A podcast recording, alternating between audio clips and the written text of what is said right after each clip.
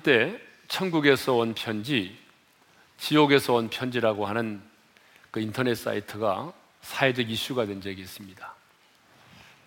그래서 2010년 스펀지 제로라고 하는 한 공영방송 프로그램에서 지옥에서 온 편지라는 이 일본 사이트를 소개한 적이 있습니다.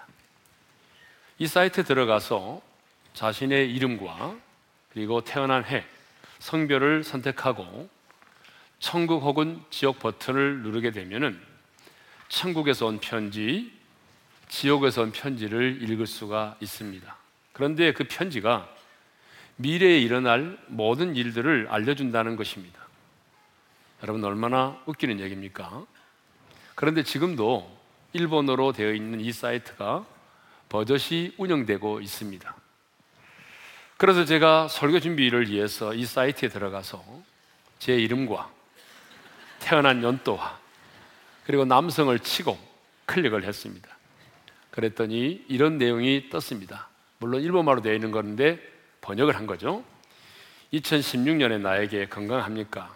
2016년 즈음에 자신을 그립게 생각해냅니다. 나는 93세에 즉 서기 2051년에 약간의 부상이 오늘로 생애를 끝냅니다. 생각하면 여러 가지 일이 있었지만 나면서 훌륭한 인생이었습니다. 과거의 자신에게, 즉 지금 당신에게 전해두고 싶은 일이 있습니다. 그것은 2017년의 여름의 날, 나는 러시아의 모스크바 교회에 있는 작은 거리에 나가게 됩니다. 거기서 인생관을 뒤집는 사건이 일어납니다. 약간 명심해 둬주세요. 마지막에 한마디 93년 살아보고 살아보고 살아보고 생각한 것은 먹고 싶을 때는 참지 않고 먹는 편이 좋다는 것입니다. 그럼 또 언젠가 만납시다. 모두에게 잘 부탁드립니다. 지금부터 앞에 인생을 즐겨주세요. 이런 내용이죠. 요약하면 제가 93세에 2051년에 약간의 부상이 원인이 돼가지고 생을 마감하게 된다는 것입니다. 그리고 2017년에 러시아의 모스크바에 있는 한 작은 거리에서 인생을 뒤집는 한 사건이 일어난다는 것입니다. 여러분 얼마나 허무맹랑한 얘기입니까? 그런데 더 웃기는 것은 천국에서 온 편지와 지옥에서 온 편지나 지옥에서 온 편지나 내용이 내용이 거의 같다는 것입니다. 그럼에도 불구하고 사람들은 자신의 미래를 조금이라도 알고 싶은 마음에 이 사이트에 접속을 합니다. 그리고 이 편지에 매임을 당하기 시작을 하죠. 그래, 나는 93세까지 살 수 있어. 라고 생각을 한다든지, 아니, 내년에는 절대로 모스크바에 가서는 안 되지. 이런 생각을 하게 된다는 거죠. 성도 여러분, 정말, 정말 천국과 지옥에 있는 사람이 여러분의 가족 중에 여러분이 아는 그 사람이 오늘 나에게 편지를 써서 보낼 수 있다면 여러분 이런 내용의 편지를 써 보내겠습니까? 먹고 싶을 때는 참지 말고 먹으라. 지금부터는 앞에 인생을 즐기라. 여러분, 이런 내용의 편지를 써 보내겠습니까? 결코 이런 편지는 써 보내지 않을 것입니다. 현실적으로도 불가능하지만, 만일 천국과 지옥에 있는 자가 오늘 내게 편지를 써 보낸다면, 저는 오늘 우리가 읽은 이 본문의 내용을 써 보내지 않을까 생각을 해 봤습니다. 성경 여러 곳에 여러분 천국과 지옥에 관한 말씀이 많이 기록되어 있습니다. 하지만 오늘 우리가 읽은 이 본문만큼 천국과 지옥이 비교되어 자세히 기록되어 있는 곳은 없습니다. 그래서 오늘은 천국에서 온 편지, 지옥에서 온 편지라고 하는 제목으로 말씀을 전하고자 합니다. 자, 오늘 본문에 보게 되면 한 부자와 나사로라고 하는 이름을 가진 거지가 나옵니다. 이 부자는 일단 부자답게 날마다 잘 입고 잘 먹고 호화로운 잔치를 베풀며 인생을 삽니다. 19절의 말씀을 우리 다 같이 읽겠습니다. 시작. 한 부자가 있어 자색 옷과 고운 베옷을 입고 날마다 호화롭게 즐기더라. 여러분 이 부자는 유물론자였습니다. 그리고 이 부자는 쾌락주의자였습니다. 그러므로 그의 관심은 온통 이 세상에서 잘 먹고 잘 입고 인생을 즐기며 사는 것이었습니다. 이 부자는 이 땅의 많은 무신론자들처럼 하나님을 몰랐을 뿐만 아니라 또 하나님에 대해서 자신의 인생의 미래에 대해서 전혀 관심이 없었습니다. 그런 이렇게 살다가 죽으면 끝이라고 생각을 했기 때문에 사는 동안 마음껏 인생을 즐기며 살았습니다. 반면에 나사로는 가난하고 병든 거지였습니다.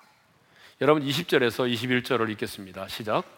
그런데 나사로라 이름하는 한 거지가 헌대투성이로 그의 대문 앞에 버려진 채 그 부자의 상에서 떨어지는 것으로 배불리려 하며 심지어 개들이 와서 그 헌대를 핥더라. 거지 나사로는 병이 들어서 스스로 생계를 꾸려 나갈 수가 없었습니다.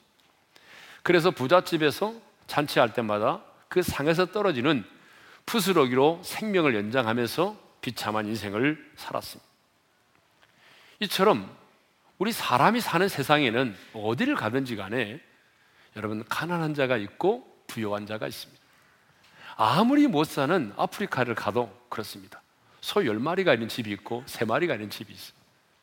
사람이 사는 곳에는 언제나 여러분 부유하게 사는 사람이 있고 가난하게 사는 사람이 있습니다. 오늘날로 말하면 금수저가 있고 흙수저가 있습니다. 사실 우리가 사는 세상에는요, 자신이 게을러서 가난하게 사는 사람도 있습니다만은 나사로처럼 어쩔 수 없이 구조적으로 생태적으로 여러분 가난하게 살 수밖에 없는 그런 사람도 있습니다. 태어나서 보니까 너무 가난한 집에 태어났고 여러 가지 구조적으로 생태적으로 외롭게 병들어서 가난하게 살 수밖에 없는 사람들이 없지 않아 있습니다. 참 이것을 보게 되면 우리가 사는 세상은 공평하지 않은 것 같습니다. 여러분 그렇죠? 여러 분야에서 우리가 사는 세상은요 정말 불공평합니다. 평등하지가 않아요. 그런데 가장 공평한 것이 하나 있습니다. 우리가 사는 세상에 가장 평등한 것이 있습니다. 여러분 그거 뭘까요? 그게 바로 죽음이라는 사실입니다. 본문도 보게 되면 거지 나사로가 먼저 죽었습니다. 그리고 그 후에 부자도 죽었습니다. 22절의 말씀을 다 같이 읽겠습니다. 시작. 이에 그 거지가 죽어 천사들에게 받들려 아브라함의 품에 들어가고 부자도 죽어 장사되매 그렇습니다. 인간은 모두 죽습니다. 여러분, 부자도 죽습니다. 가난한 사람도 죽습니다. 여러분, 권력을 쥐고 호령을 하던 사람도 죽고요. 힘이 없는 사람도 죽습니다. 아인슈타인 같이 똑똑하고 많이 배운 사람도 죽고 여러분 학교 문턱에 들어가 보지 못한 일자 무식의 사람도 죽습니다. 연세가 들은 어르신분만 세상을 떠나는 것인 것이 아니라 여러분 갓난 아이도 세상을 떠납니다. 모든 사람이 죽습니다. 근데 모든 사람이 죽을 때 자기가 움켜쥐고 있던 모든 것을 내려놓고 죽습니다. 이것을 보게 되면 여러분 죽음처럼 평등한 게 없습니다. 그러나 죽음은 끝이 아닙니다. 여러분 죽음은 멸절이 아니에요. 죽음은 사라지는 게 아니에요. 어떤 과학자의 말처럼 컴퓨터의 동작이 멈추는 것처럼 내 기능이 멈춤으로 인생이 끝나는 게 아니라는 얘기죠. 죽음은 영원한 세계의 시작입니다. 여러분 이 사실을 믿으십니까? 여러분 죽음이 끝이라고 한다면 우리는 예수를 믿어야 될 이유가 하나도 없는 거예요, 사실. 여러분 우리가 사는 세상이 얼마나 좋은데 왜 우리가 예수를 믿겠습니까? 죽음은 끝이 아닙니다. 죽음은 영원한 세계의 시작입니다. 본문을 보게 되면 거지 나사로가 먼저 세상을 떠났잖아요. 그리고 그 후에 부자도 죽었습니다. 여러분 나사로가 먼저 세상을 떠났는데 아무도 그의 임종을 지켜봐 주지 않았습니다. 여러분 아무도 그의 임종을 지켜보지 못한 채 쓸쓸히 외롭게 눈을 감았습니다. 그러나 나사로의 영혼은 천사들에게 받들려서 아브라함의 품에 들어갔다라고 오늘 성경이 말씀하고 있습니다. 자, 22절 상반절 읽습니다. 시작. 이에 그 거지가 죽어 천사들에게 받들려 아브라함의 품에 들어가고 죽었는데 여러분 그 영혼이 육체를 빠져나왔을 때 천사가 그 영혼을 받들어서 아브라함의 품으로 인도를 했다는 것입니다. 그러면 여기 아브라함의 품은 어디를 말할까요? 천국을 말하는 것입니다. 그러니까 나사로는 이 땅에 사는 동안에는 가장 가난하고 병들고 외롭고 참 가장 불쌍한 사람으로 살았지만 죽음과 동시에 그의 영혼은 천국에 들어가게 된 것이죠. 얼마 후에 부자도 죽었습니다. 여러분, 부자는 죽었을 때의 성대한 장례식과 함께 대리석으로 잘 준비된 그런 개인 무덤에 묻혔습니다. 그런데 그의 영혼은 음부의 고통 중에 떨어졌다라고 성경은 말하고 있습니다. 22절 하반절에서 23절 상반절 읽습니다. 시작. 부자도 죽어 장사됨에 그가 음부에서 고통 중에 여러분 음부가 어떤 것입니까? 지옥을 말합니다. 물론 어떤 학자들은 음부와 지옥을 구분해서 설명하는 사람도 있습니다. 그러나 여러분 복잡하게 생각하지 말고 음부와 지옥을 동일하게 생각하면 됩니다. 그러니까 이 부자는 죽어서 어디 간 거죠? 지옥에 들어가게 된 것입니다. 여러분 죽으면 끝인 줄 알았거든요. 죽으면 끝이라고 생각해서 먹고 마시며 인생을 즐기며 살았습니다. 그런데 막상 죽어보니 죽음이 끝이 아니었어요. 여러분, 음부의 고통 중에 떨어진 것입니다. 그러니까 한 사람은 죽었는데 천국에 들어가게 됐고 한 사람은 죽었는데 여러분 지옥에 들어가게 된 것입니다. 그래서 성경은 히브리서 9장 27절에 이렇게 말씀하고 있습니다. 다 같이 읽겠습니다. 시작. 한 번 죽는 것은 사람에게 정해진 것이요. 그 후에는 심판이 있으리니. 여러분, 한 번 죽는 것은 사람에게 정해진 것입니다. 이 말은 무슨 말이냐면 누구도 죽음을 피하여 갈 수 없다는 것입니다. 왜? 하나님이 정해 놓으셨기 때문에. 여러분, 누구도 이 죽음을 피하여 갈 수 없습니다. 하나님이 정해 놓으셨습니다. 그런데 죽음으로 끝나는 것이 아니라 반드시 죽고 나면 뭐가 있다는 거죠? 심판이 있다는 것입니다. 여러분, 이것은 진리입니다. 그런데 많은 사람들이 이 사후의 세계를 믿으려고 하지 않습니다. 지금 눈으로 보여지지 않는다는 사실 때문에 과학적으로 증명되지 않는다는 이유 때문에 사람들이 사후의 세계를 믿으려고 하지 않습니다.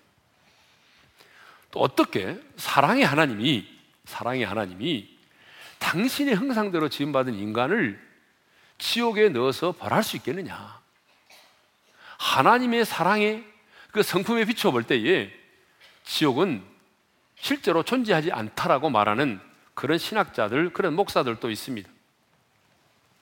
또 어떤 사람들은 천국은 욕망의 투사물이고 지옥은 억압의 투사물이다라고 말합니다. 무슨 말입니까?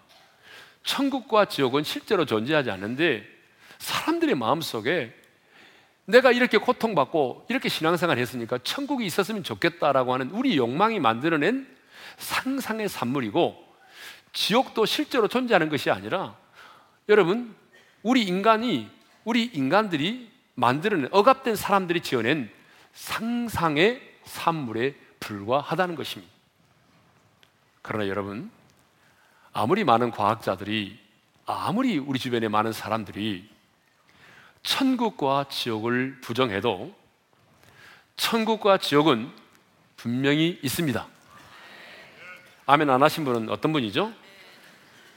여러분, 아무리 주변의 과학자와 또 똑똑한 사람들이 천국과 지옥은 없다라고 말해도 여러분, 천국과 지옥은 반드시 실제합니다.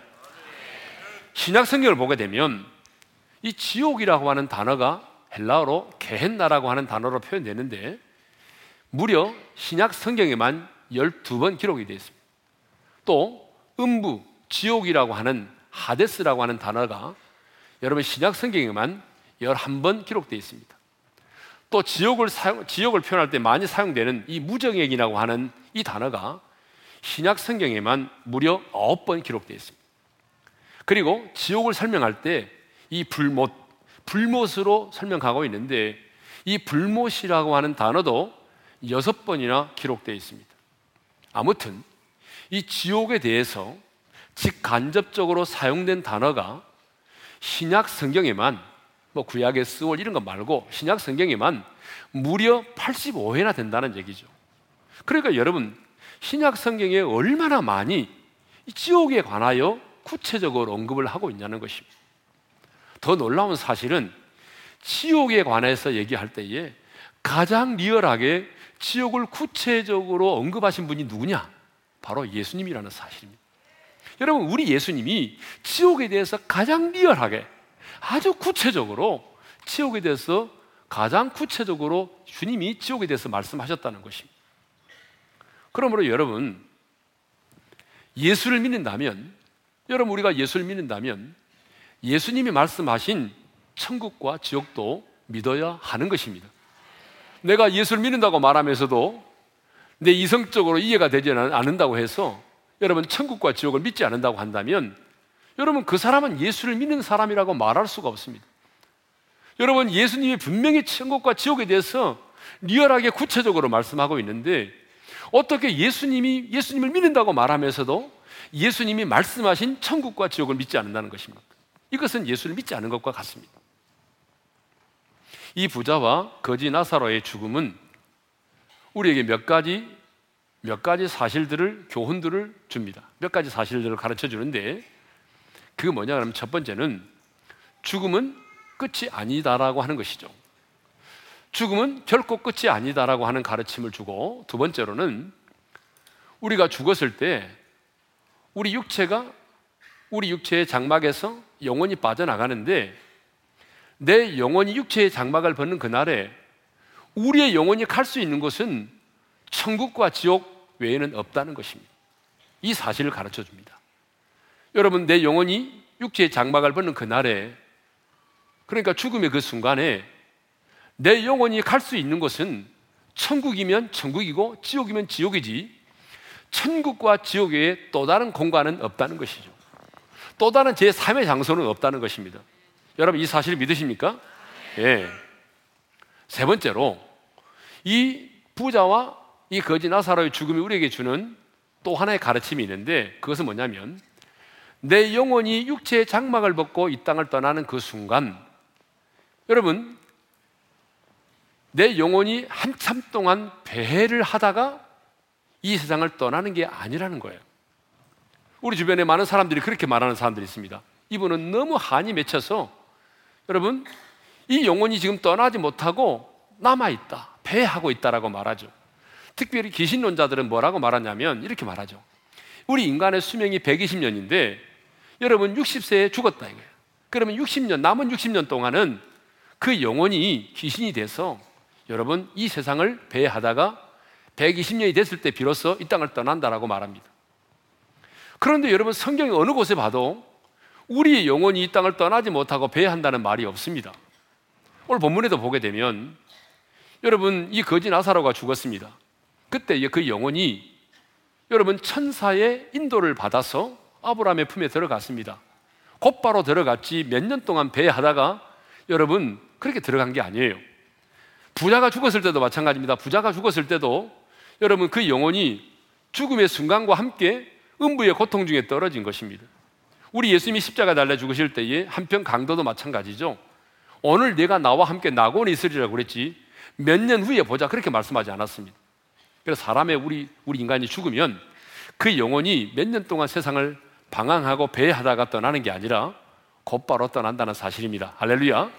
자, 이렇게 이 부자와 거지 나사로의 죽음은 우리에게 죽음은 끝이 아니다라고 하는 것, 죽으면 우리가 갈 수 있는 곳이 천국과 지옥밖에 없다는 사실, 그리고 죽으면 배하는 것이 아니라 곧바로 간다고 하는 사실, 이 세 가지를 우리에게 가르쳐 주는 것입니다. 죽음은 결코 끝이 아닙니다. 새로운 세계의 시작입니다. 그러면 이제 죽음으로 천국과 지옥에 들어간 이 부자와 거지 나사로를 통해서 천국과 지옥이 어떤 곳인지를 좀 더 자세하게 살펴보도록 하겠습니다. 여러분, 천국은 어떤 곳입니까? 자, 첫째로 하나님의 사랑과 위로가 있는 곳입니다. 자, 천국이 어떤 곳이라고요? 하나님의 사랑과 위로가 있는 곳이다 그 말이에요. 25절의 말씀을 읽겠습니다. 시작. 아브라함이 이르되 예 너는 살았을 때에 좋은 것을 받았고 나사로는 고난을 받았으니 이것을 기억하라. 이제 그는 여기서 위로를 받고 너는 괴로움을 받느니라. 여러분 아브라함이 음부의 고통 중에 있는 부자를 향해서 뭐라고 말하냐면 나사로는 여기서 천국에서 뭘 받는다고 했어요? 위로를 받는다고 했습니다. 그렇습니다. 천국은요, 하나님의 사랑과 하나님의 위로가 있는 것입니다. 그래서 오늘 본문도 보게 되면 나사로가 들어간 천국을 천국이라고 표현하지 않고 뭐로 표현하고 있습니까? 아브라함의 품으로 표현하고 있다는 것입니다. 여러분, 왜 천국을 아브라함의 품으로 표현할까요?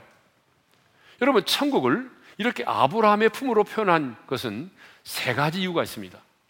첫 번째 이유는 천국은 믿음의 조상 아브라함이 들어가 있는 곳이기 때문입니다. 예수님은요, 이방인인 그 백부장의 믿음을 칭찬하시면서 마태복음 8장 11절에 이렇게 말씀하셨습니다.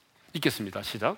또 너에게 이르노니 동서로부터 많은 사람이 이르러 아브라함과 이삭과 야곱과 함께 천국에 앉으려니와 천국은요 믿음의 조상 여러분 아브라함의 믿음의 조상이죠 아브라함이 행함으로 의롭다함을 얻은 것이 아니라 성경은 분명히 아브라함도 믿음으로 의롭다함을 얻었다라고 말하죠 자 믿음으로 말미암아 의롭다함을 얻은 아브라함이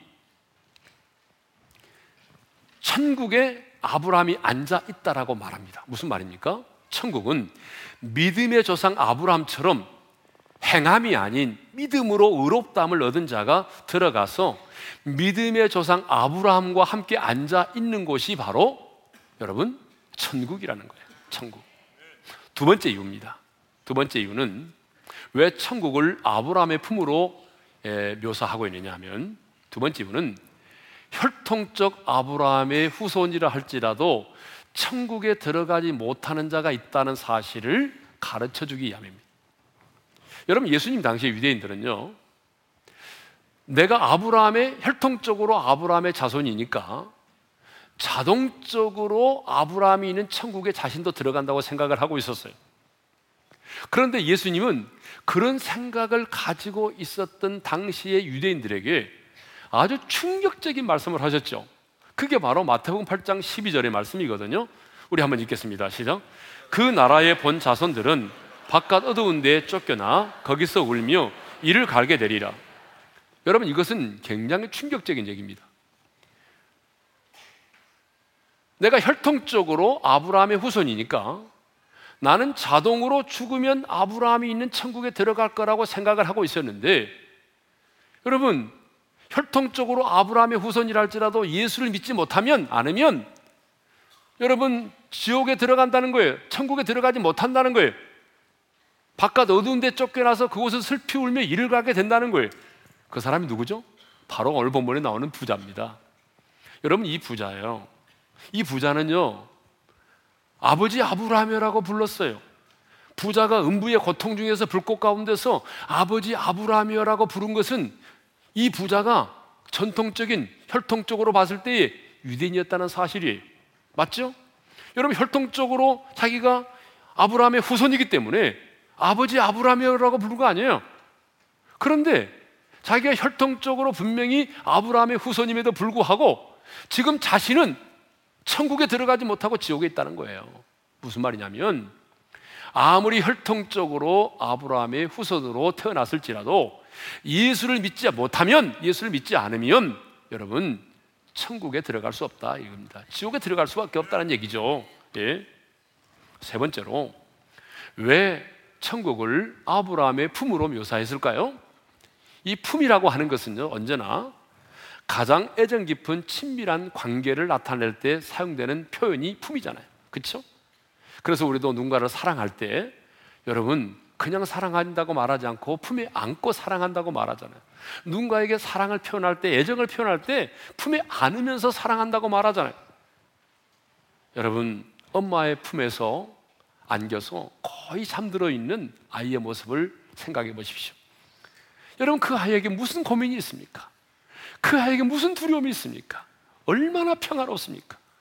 엄마의 품에 안겨 있는 그 아이의 모습처럼 우리가 하나님의 나라에 들어가게 되면 주님의 품에 안겨서 여러분 이 땅에서 받지 못한 그 많은 하나님의 사랑과 하나님의 위로를 경험하게 된다는 것입니다. 그러니까 여러분 천국은 어떤 것이냐? 하나님의 사랑과 하나님의 위로가 있는 곳이. 그래서 주님은 우리가 천국에 들어갔을 때에 주님께서 가장 먼저 내게 해주시는 것이 바로 우리의 눈에서 눈물을 씻겨주시는 것이라고 말씀하고 있어요. 여러분 요한계시록 21장 4절을 읽겠습니다. 시작. 모든 눈물을 그 눈에서 닦아주신 여러분 하나님의 사람인 우리가 이 땅에서 믿음을 지키며 살아가려고 할 때 흘리는 눈물이 얼마나 많은지 모릅니다. 핍박의 눈물도 있고요. 정말 우리가 이 땅에서 믿음을 지키며 살아가기 위해서 흘리는 눈물이 얼마나 많습니까? 그런데 우리가 그 눈물 가운데 살다가 하나님의 나라 입성했을 때 주님이 가장 먼저 해주시는 일은 우리의 머리에 멸류관을 씌워주는 것이 아니라 우리의 눈에서 흐르는 눈물을 닦아주신다. 주님이 우리 눈에서 눈물을 닦아주신다는 말은 무슨 말입니까? 천국은 하나님의 사랑과 하나님의 이로가 있는 곳이다 그 말입니다. 두 번째로 천국은 어떤 곳이냐면 죽음과 애통과 아픔이 없는 곳이에요. 여러분 요한계시록 21장 4절 하반절을 읽겠습니다. 시작. 다시는 사망이 없고 애통하는 것이나 곡하는 것이나 아픈 것이 다시 있지 아니하리니 여러분 그렇습니다. 천국에 가는데 또 다시 죽어야 한다면 천국 아니겠죠. 천국은 다시는 죽음이 없어요. 다시는 아픔이 없어요. 다시는 여러분 눈물이 없습니다. 왜 통하는 것이 없어요? 여러분 왜 우리에게 죽음이 왔습니까? 왜 우리에게 아픔이 왔습니까? 왜 우리에게 슬픔이 왔습니까? 다 죄로 인하여 왔잖아요. 그런데 주님이 우리의 제 문제를 해결하셨기 때문에 천국에 들어간 우리는 더 이상 죽어야 되고 아파야 되고 눈물을 흘려야 될 이유가 없다는 것입니다. 세 번째로 천국은 어떤 것입니까? 천국은 우리 주님과 함께 있는 곳입니다. 그래서 요한계시록 21장 3절 하반절에 이런 말씀이 있습니다. 다 같이 읽습니다. 시작. 하나님은 친히 그들과 함께 계시사. 여러분, 우리 주님이 우리와 함께 친히 계시는 곳이 어디죠? 그게 바로 천국이라는 거예요. 요한복음 14장 3절에서 주님 이렇게 말씀하셨습니다. 다 같이 읽겠습니다. 시작. 가서 너희를 위하여 거처를 예비하면 내가 다시 와서 너희를 내게로 영접하여 나 있는 곳에 너희도 있게 하리라. 한번 따라서 합시다. 나 있는 곳에 너희도 있게 하리라. 여러분, 주님이 있는 곳에 내가 있는 곳이 그게 바로 천국이라는 거예요. 우리 천국이 아무리 아름다워도 여러분, 그곳에 주님이 계시지 않는다면 우리에게는 더 이상 천국일 수가 없습니다. 천국은 어떤 곳입니까? 나를 위하여 십자가에 죽으시고 부활하신 그 주님, 내가 그토록 사모하는 내 주님이 그곳에 계시기 때문에 여러분 천국일 수가 있는 것입니다. 그렇다면 이제 지옥은 어떤 곳인가를 한번 살펴보도록 하죠. 사실 목사로서 지옥에 대하여 묵상하는 것은 결코 바람직한 일이 아닙니다. 사실 지옥을 묵상하고 싶지 않습니다. 그러나 오늘은 새생명 축제이기 때문에 어쩔 수 없이 지옥의 묵상, 지옥을 묵상하고 또 지옥에 관한 말씀을 전하게 됐는데요. 지옥은 어떤 곳입니까? 첫째로 영원한 고통과 괴로움이 있는 곳입니다.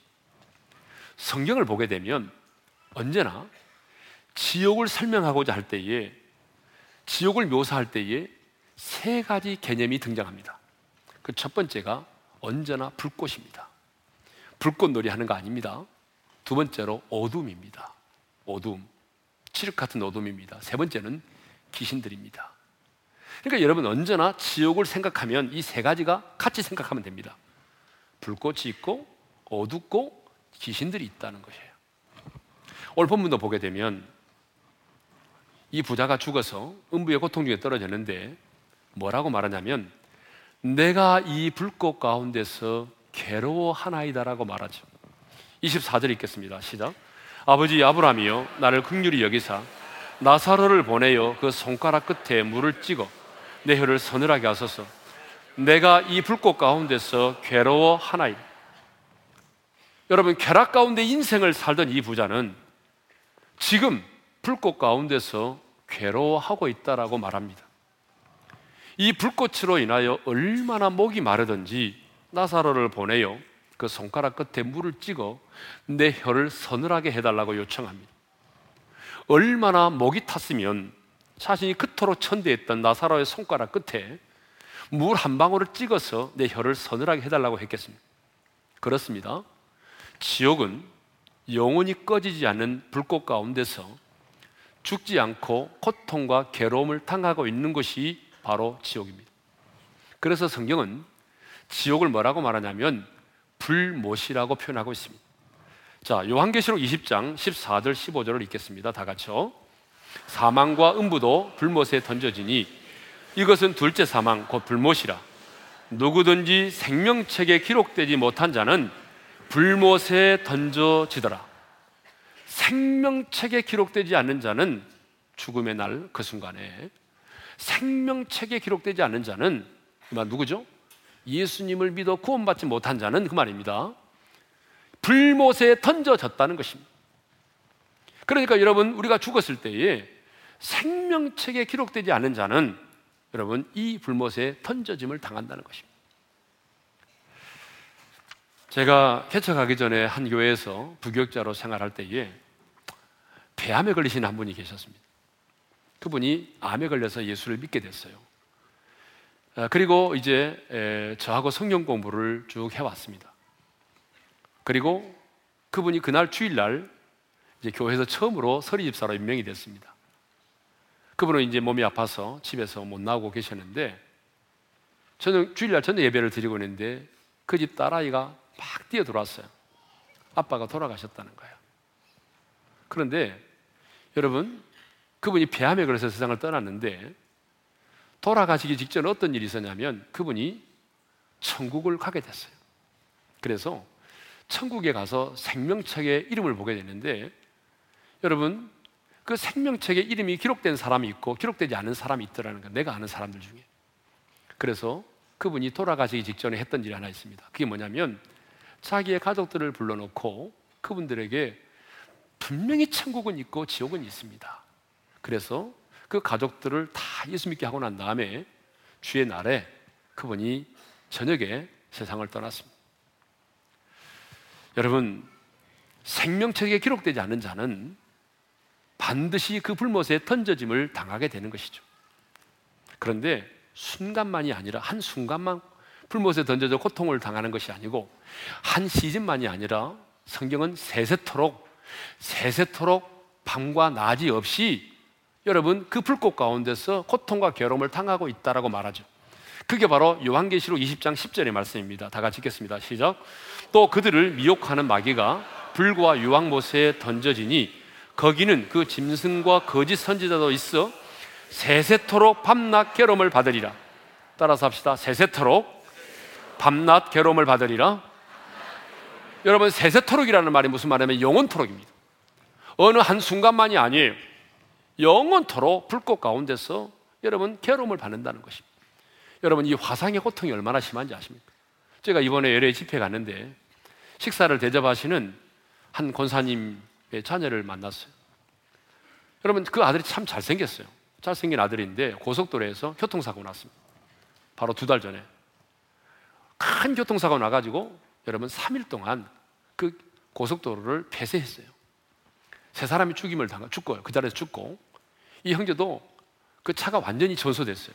불이 다 타가지고 그런데 사람들이 불 속에서 이 형제를 꺼냈어요.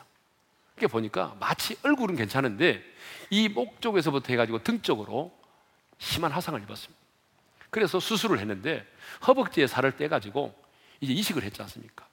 근데 그 어머니가 주무실 수가 없는 거예요. 왜? 여러분 이, 이 피부를 이식을 했지만 저녁이면은요 이 가려움증, 통증, 예? 다시 이 세포가 이렇게 원상태로 돌아가려고 하는 것 때문에 가려워서 견딜 수가 없는. 그 어머니가 계속 잠을 자지 못하고 주물러주고 안마하고 그러는 거예요. 진짜 어머니가 아니면 누구도 못할 거라고 얘기하더라고요. 여러분 이것이 바로 화상의 고통인데요. 여러분 평생 밤과 낮이 없이 여러분 그 깜깜한 어둠 속에서 이런 불꽃으로 태움을 받는 이런 고통을 당하는 것이 바로 지옥입니다. 그래서 예수님은요, 지옥에서 당하는 고통과 괴로움을 이렇게 말씀하셨습니다. 마가복 9장 48절 49절입니다. 다 같이요. 거기에서는 구더기도 죽지 않고 불도 꺼지지 아니하느니라. 사람마다 불로써 소금치듯 함을 받으리라. 여러분, 구더기도 죽지 않는다는 말은 무슨 말인지 아십니까? 지옥은 사람이 죽을 수 있는 곳이 아니라는 거예요. 죽을 수 없는 거라는 거예요. 구더기도 죽지 않는데 어떻게 사람이 죽겠냐 그 말이에요. 여러분 죽지도 못합니다. 여러분 정말 지옥에 떨어져서 한 3일 동안 고생하고 죽을 수만 있다면 혀를 깨물어서 죽는다든지 여러분 어떤 형태로든지 내가 죽을 수만 있다면 우리가 예수를 믿어야 될 이유가 하나도 없습니다. 그러나 여러분, 그 영혼은 죽지 않는 것입니다. 죽을 수가 없어요. 세세토록 불로 소금치듯 함을 받으리라. 불로 소금치듯 함을 받으리라. 근데 이 말씀을 묵상하는데 어릴 때 생각이 났어요. 제가 어릴 때 미꾸라지를 참 많이 잡았습니다. 예전에는 미꾸라지 정말 많았어요. 예, 들판에 나가면요. 정말 막 미꾸라지 금방 한 시간만 잡으면 반박해서 잡아요. 그 미꾸라지 잡아오면 저희 어머니가 추어탕을 끓여야 돼 맛있는 추어탕을 끓여주는데 어머니가 추어탕을 만들기 전에 가장 먼저 하는 일이 있습니다.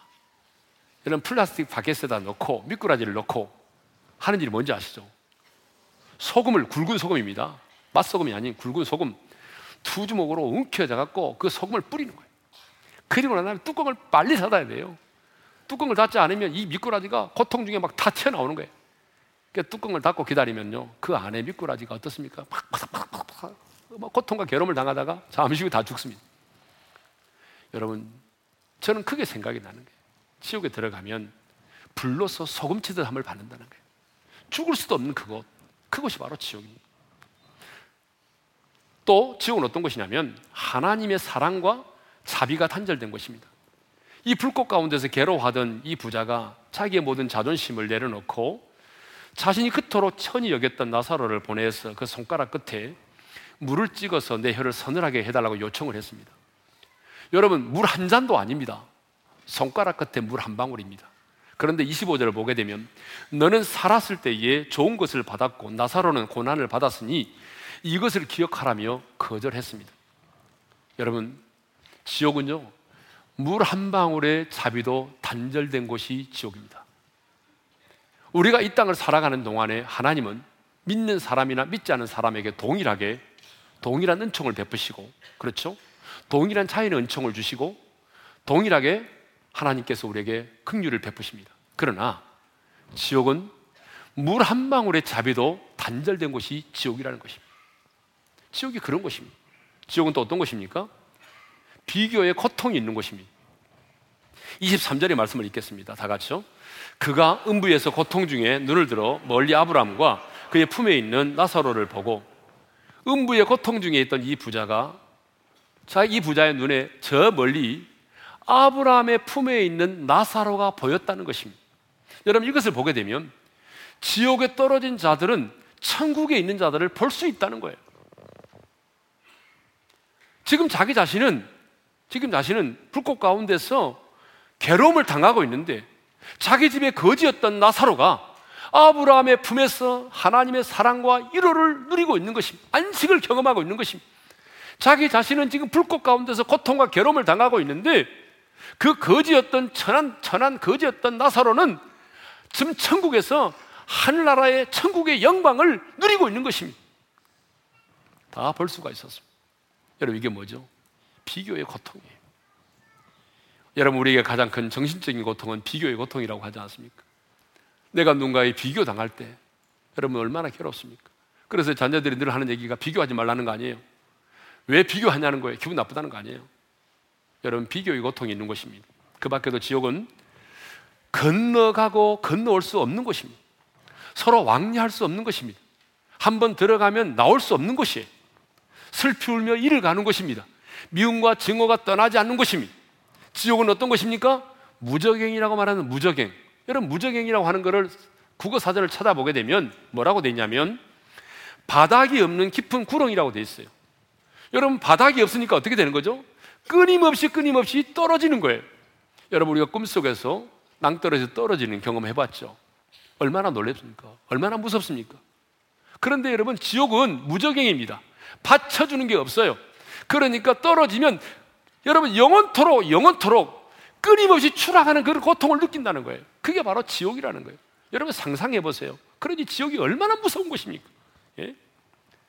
그래서 단테는요 그의 신곡에서 지옥문 입구에 이런 글이 쓰여져 있다라고 하지 않습니까? 여기 들어오는 너희는 모든 희망을 버려라. 지옥에는 희망이 없다는 것입니다. 그렇습니다.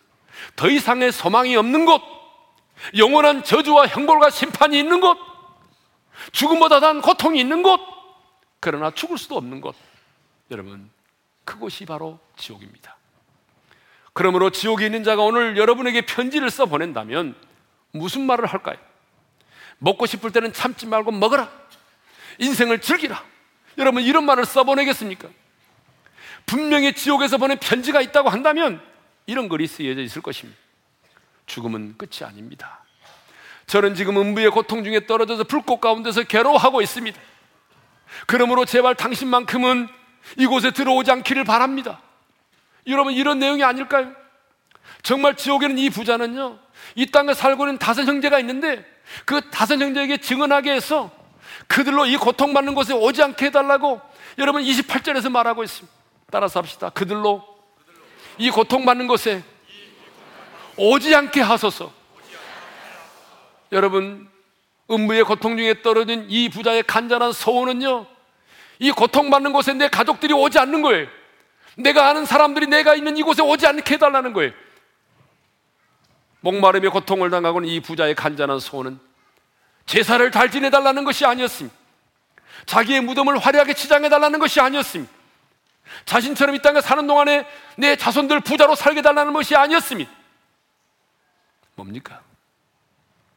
이 고통받는 곳에 오지 않게 해달라는 것입니다. 그러면 누가 지옥에 들어가지 않고 아브라함의 품에 안길 수 있나요? 여러분 남보다 더 선하게 살고 의롭게 살면 아브라함의 품에 안길 수 있나요? 부자로 살면 지옥에 가고 가난하게 살면 천국에 들어갑니까? 아닙니다. 해답은 31절에 있어요. 31절의 내용을 설명하기가 힘드니까 간단하게 말합니다. 모세와 선지자들이 전한 글이 있다는 거예요. 모세와 선지자들이 전한 게 누구죠? 복음이죠. 예수 그리스도입니다. 모세와 선지자들이 줄기차게 예쳤던 게 복음 아닙니까? 예수 그리스도. 그러니까 여러분 성경이 그동안 쭉 말해왔던 예수 그리스도 구약이 말하고 신약이 말했던 예수 그리스도를 믿으면 예수님을 영접하면 여러분 어떤 사람이든지 간에 제3을 받고 천국에 들어갈 수 있다는 것입니다. 요한계시록 21장 8절에도 분명히 말씀하고 있습니다. 누가 지옥에 떨어지느냐?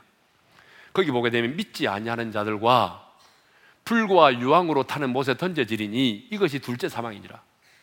누가 둘째 사망, 불과 유황 외에 불못에 떨어진다고 말했습니까? 믿지 않는 자들입니다. 이렇게 말하면 많은 사람들이 불쾌하게 생각합니다. 이렇게 말하면 많은 사람들이 기분 나쁘게 생각합니다.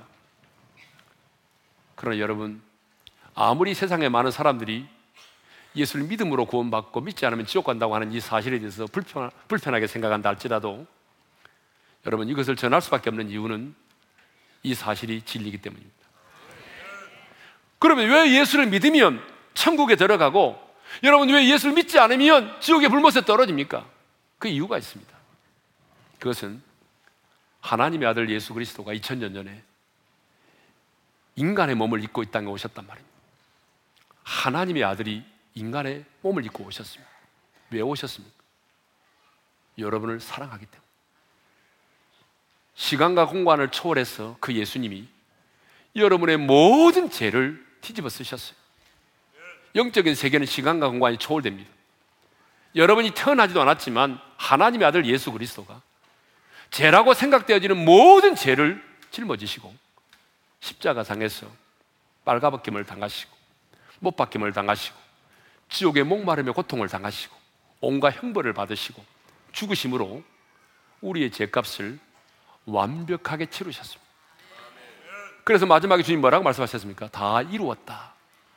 다 이뤘다고 하는 말의 뜻이 뭐냐면 테테레스 타이라는 말인데 값을 지불했다, 완불했다, 청산했다 그 말입니다.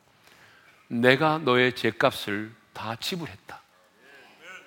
여러분 우리 예수님이 여러분이 지옥에 갈 수밖에 없는 그 모든 죄값을 십자가에서 완벽하게 지불하셨습니다. 그리고 죄값은 사망이기 때문에 마지막에 사망의 권세를 깨뜨리고 부활하셨습니다.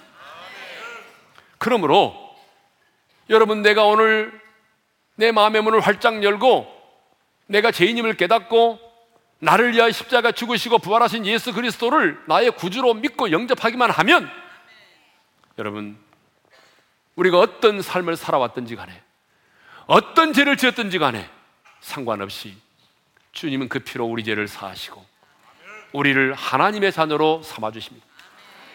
여러분 하나의 몸 과정을 거쳐서가 아니라 지금 이 순간입니다. 여러분 이 순간 여러분이 예수님을 영접하는 바로 이 순간에 여러분의 이름은 하나님 나라의 생명책에 기록될 것이고 여러분은 천지 만물을 창조하신 하나님을 나의 아빠, 아버지라고 부를 수 있는 하나님의 자녀가 되는 것입니다.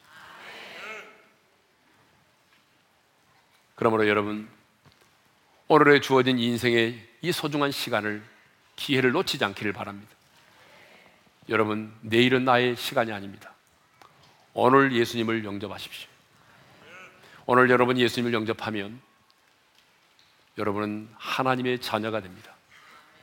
하나님의 자녀가 돼서 나그네 인생길을 살다가 이제 주님이 내 영혼을 오라고 부르시면 오늘 본문에 나오는 나사로처럼 내 영혼이 육체의 장막을 벗고 이 땅을 떠나는 그 순간 천사가 내 영혼을 받들어 아브라함의 품으로 우리를 인도하게 될 것입니다. 그러므로 여러분 오늘 이 시간 마음의 문을 열고 예수 그리스도를 영접하여 하나님의 자녀가 되고 구원받은 백성이 되고 천국의 소망을 얻게 되기를 주님의 이름으로 축원합니다. 우리 한번 눈을 감고 기도하도록 하겠습니다. 사랑하는 성도 여러분,